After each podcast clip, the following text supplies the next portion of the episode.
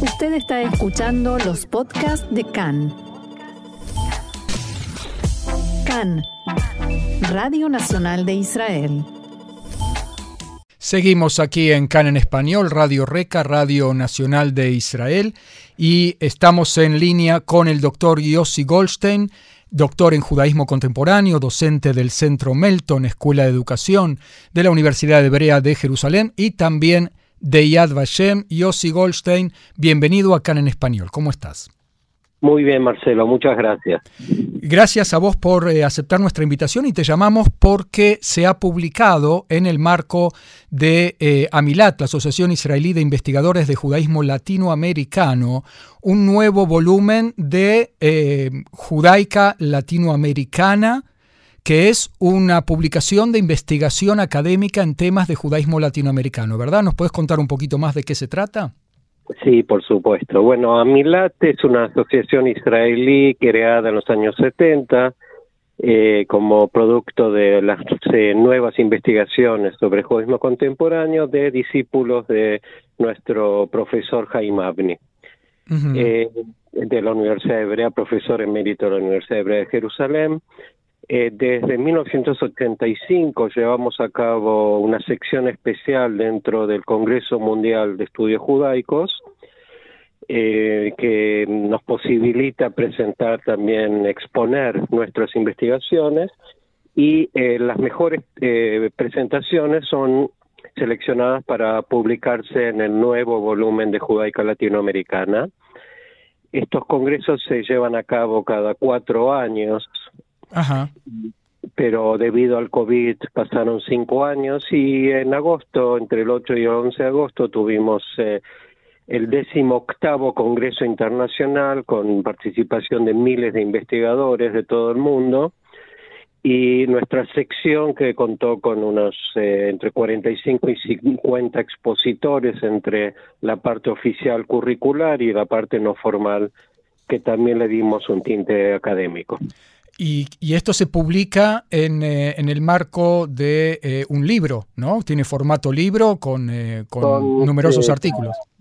Exactamente, es un, creo que es el libro más eh, numeroso, el volumen número 9 que acabamos de publicar, lo presentamos en este último congreso, en nuestra sección, y mm, este, es decir, los anteriores eh, ocho volúmenes están disponibles en internet, en nuestro website, nuestra página de internet de amilat.online. Eh, este nuevo volumen eh, va, no va a estar disponible libremente, está a la venta a través de la editorial que nos publica todos estos libros, que es la editorial universitaria Magnes de la Universidad Hebrea de Jerusalén. Bien, si pudieras eh, seleccionar un par de artículos así muy notorios de investigaciones novedosas, ¿cuál mencionarías, por ejemplo? por supuesto sin mencionar ahora el mío, pero sí, sí, que ahora lo vamos a lo vamos a tocar mm, azarosamente elegimos el tuyo para profundizar un poquito, pero ¿cuáles podemos mencionar más? Mira, eh, son eh, secciones muy interesantes, eh, con 23 artículos en un libro que tiene cerca de 600 páginas. Es decir, es muy difícil seleccionar uno. 10 de las publicaciones son de nuestros mía y de mis colegas de Amilat, el resto de profesores que participaron, asistieron al congreso anterior en el año 2017, eh, tres en portugués, dos en inglés, 18 en español, es decir, tiene una característica muy particular, eh, porque también en nuestra sección en el congreso eh, son las tres lenguas francas que utilizamos, que son legítimas eh, en nuestra sección. Algunos de nosotros también en hebreo presentamos en otras secciones, eh, especialmente cuando hay paneles con estudios comparativos. Así que básicamente te digo solo las secciones y de ahí voy a puntualizar uno de los artículos. Eh, la primera sección está dedicada a las comunidades judías latinoamericanas, de los procesos internos, cinco artículos. La segunda sobre migraciones, eh, si estamos hablando de migraciones eh, a Latinoamérica, ¿sí? en distintas épocas. La tercera sección, acá también tenemos cinco artículos. la tercera sección, que es la más, digamos, numerosa, es de antisemitismo, Shoah y memoria del holocausto, donde incluimos seis artículos. Luego sionismo, Estado de Israel, dos artículos y literatura judía latinoamericana, cinco artículos. Es decir, vemos que acá hay una diversidad, no es casual que el subtítulo de nuestra publicación Judaica Latinoamericana sea Estudios Históricos, Sociales y Culturales. Nuestra mirada, nuestra perspectiva es eh, interdisciplinaria, eh, multicultural y eso nos caracteriza desde hace décadas. Ejemplo de una investigación o de uno de los artículos eh, novedosos o interesantes o jugosos que podamos recomendar. Yo sé que todos, pero eh, vamos a elegir uno. Es un tema. Eh, bueno, en la sección de antisemitismo, yo hay memoria del holocausto, podemos mencionar un artículo más de nuestro colega y amigo el doctor Efraim Zadov sobre pasaportes peruanos que intentaron salvar vidas en la Shoah. Es parte de un proyecto que él eh, condujo durante estos últimos años sobre diplomáticos latinoamericanos. Así es. Eh, ayudaron, es un tema poco conocido, ¿sí? emitiendo visas, les pasé eh, etcétera, documentos eh, no fueron aceptados eh, por eh, las distintas cancillerías latinoamericanas, pero que permitieron salvar vidas de judíos perseguidos por el nazismo. Y que el doctor Sadov se ha preocupado, no sé en cuántos casos ha logrado que haya reconocimientos como justos de las naciones por Yad Vashem, ¿no? Exactamente, el más reciente fue el de Muñoz Borrero, un eh, cónsul eh, eh, ecuatoriano en Estocolmo que emitió pasaportes no reconocidos por la Cancillería que salvaron decenas de vidas de judíos durante la Shoah.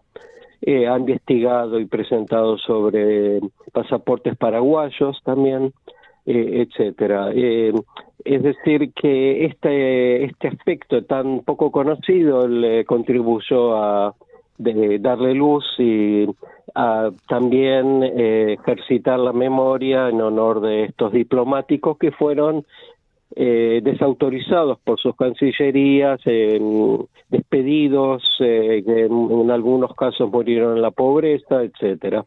y que son casos que es lo que busca regionalmente la Comisión de Justos eh, de las Naciones de Yad Vashem. Tu artículo se llama Entre la historia y la memoria sobrevivientes del Holocausto en América Latina, el caso uruguayo. Eh, ¿De qué se trata este artículo? Bueno, también es parte de un proyecto que llevo a cabo en estos últimos años, de como también investigador asociado en Yad Vashem en el Instituto Internacional de Investigaciones del Holocausto. Eh, y sobre esta investigación primero publiqué el caso argentino, eh, parte al menos porque es muy vasto, es el país que absorbió más inmigrantes latinoamericanos. Sobrevivientes de la Shoah. Sí, sí, sí. Yo me focalizo en no refugiados durante la era nazi, sino en la postrimería y en la era post-holocausto. Eh, por lo tanto, sobrevivientes de la Shoah. Hay quien define sobrevivientes de la Shoah también a refugiados que llegaron después de la Noche de los Cristales, en noviembre de 1938. Yo me focalizo más en los que llegaron después de finalizada la Segunda Guerra Mundial. Muy bien, y en este caso seguís con el caso uruguayo y después va a haber una, una tercera fase, ¿no? En Brasil. Por supuesto, sí, sí. Bueno, ya hay una tercera fase porque Sam también fue investigador eh, becado en eh, el Museo Federal del Holocausto en Washington, eh, en Estados Unidos. Cinco meses estuve investigando en archivos. parte de lo que publico eh, en este volumen de judaica latinoamericana sobre el caso uruguayo se basan materiales eh, recabados en, la biblioteca y archivos en Washington. Muy bien. Eh, la pregunta es, ¿En qué se van, en qué, de qué manera impacta, eso es lo que trata un poco tu artículo, el lugar al que emigraron después de la Shoah en la manera de relatar sus memorias de lo que les pasó allí? Bueno, tenemos un fenómeno que es universal de sobrevivientes que a grosso modo son poco más de un millón que se habla de sobrevivientes de la Shoah después de 1945, eh, de los cuales eh, eh, alrededor, vamos a redondear, 30.000 llegaron a América Latina, especialmente entre el 45 y el 50, eh, eh, pero también eh, fueron ingresando posteriormente. la Argentina, lo particular es que ingresaron ilegalmente casi en su totalidad, muy pocos lograron por eh, lazos sanguíneos de primera eh, generación, es decir, hijos de padres, hermanos, etcétera, ingresar eh, legalmente a la Argentina. En una era muy particular en la cual se debatía el tema de si Perón estaba a favor de los nazis o era filofascista y en este caso hubo una intención de demostrar que no era así y se legalizó a 10.000 eh, refugiados, eh, de los cuales la amplia mayoría eran sobrevivientes del holocausto, de la Shoah.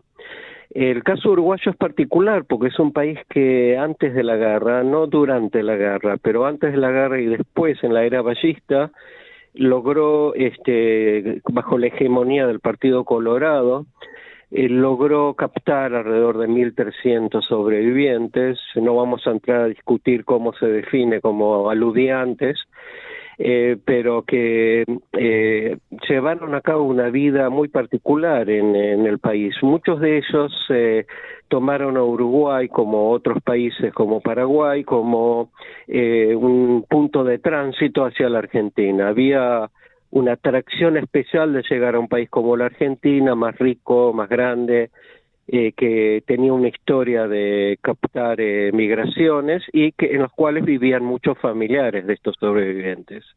el tema de la reunificación de familias fue el, eh, el que más motivó la llegada a América Latina, a distintos países, incluyendo el Uruguay, por supuesto. Entonces, estamos hablando de una era democrática, de no olvidemos que Uruguay eh, apoyó el plan de partición de Palestina, eh, eh, votó a favor de la creación del Estado de Israel en las Naciones Unidas eh, el 14 de mayo de 1948, es decir, había condiciones que no se generaron en la Argentina, en, eh, en 1948 van a comenzar a generarse a partir de ese año, pero Uruguay es un caso muy particular que acogió y, e incorporó a los sobrevivientes a la memoria nacional. Muy bien. Sí, yo te quiero preguntar así porque además el tiempo nos corre. Eh, para ir a un caso concreto como el de Gilles Reichmann, tu artículo intenta evaluar ¿Cuál es la impronta del contexto de ese país? Por ejemplo, Uruguay, un país abierto, como lo describiste recién, democrático, pro-israelí, pro-judío. ¿Cuál es la impronta en la memoria de Gilles Reichmann para el caso concreto, eh, en, la manera en que tiene de relatar sus memorias? Bueno, primero principal dije que el fenómeno es universal y eh, el punto central es que los sobrevivientes no publicaron memorias en la inmediata posguerra.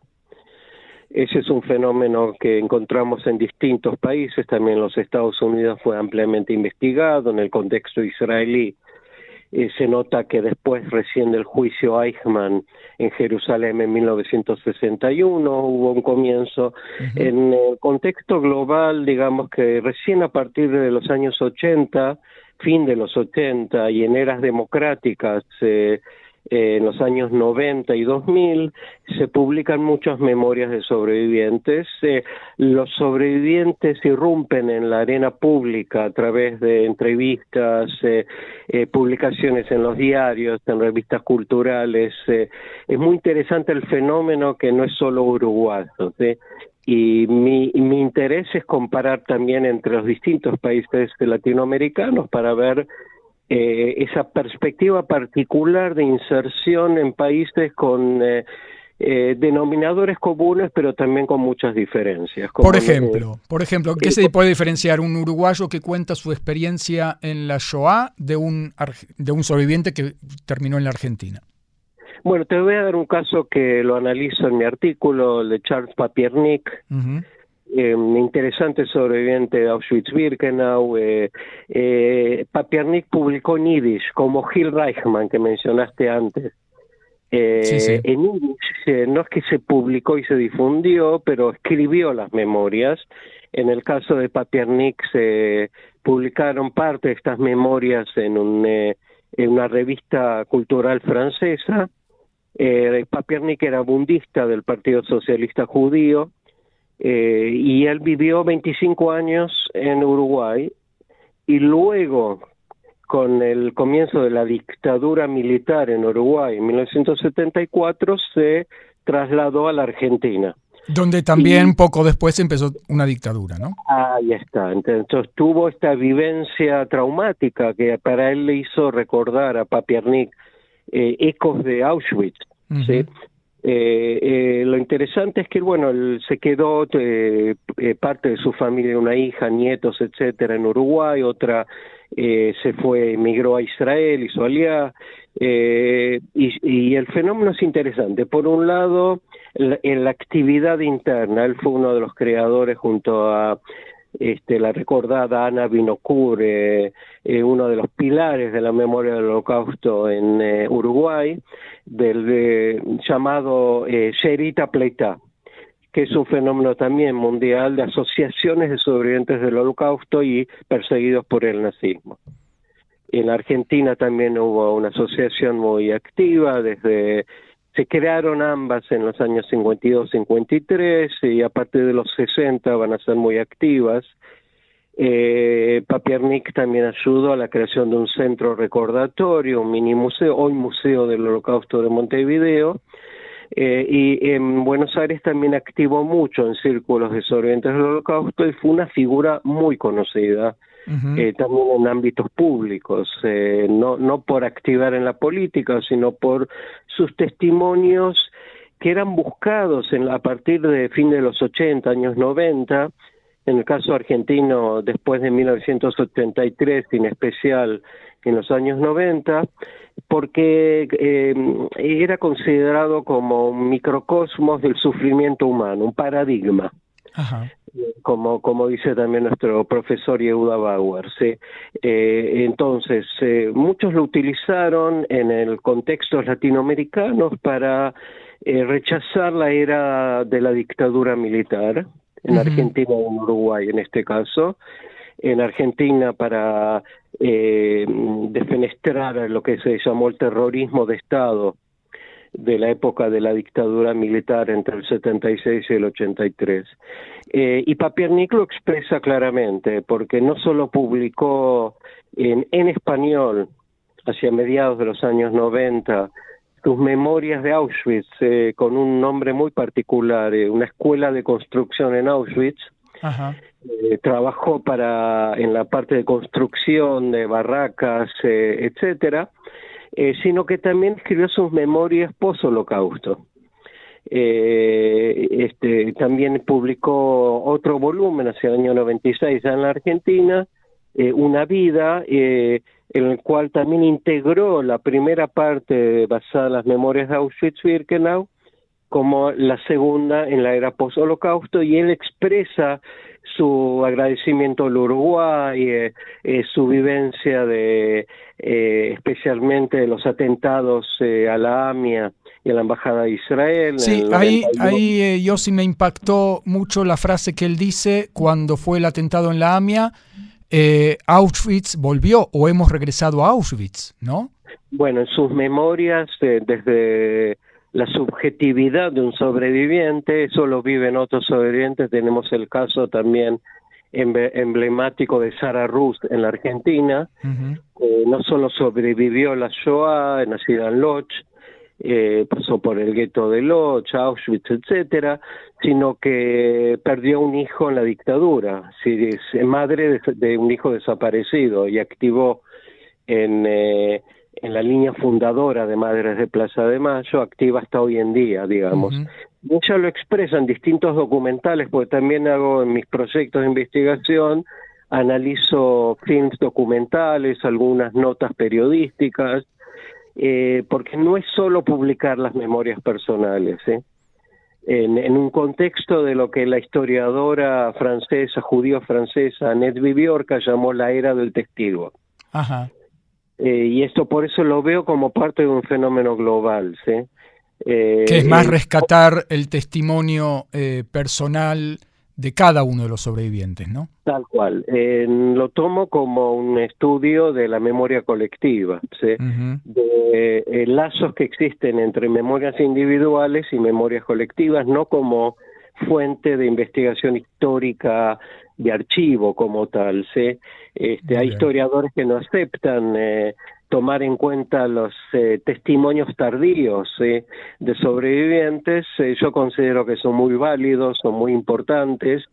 No como nuevas revelaciones de aspectos históricos, pero sí como casos particulares que nos reflejan situaciones ocurridas en la Shoah como eh, la vida en los guetos, eh, como eh, sobrevivir en Auschwitz o en otro campo de exterminio. Mencionaste a Gil Reichman, sus memorias son exclusivamente sobre Treblinka, el de los pocos sobrevivientes de Treblinka, uno de los tres campos de exterminio de la operación Reinhardt, a nombre de Heydrich eh, que es un tema muy interesante, él es muy reconocido por su testimonio.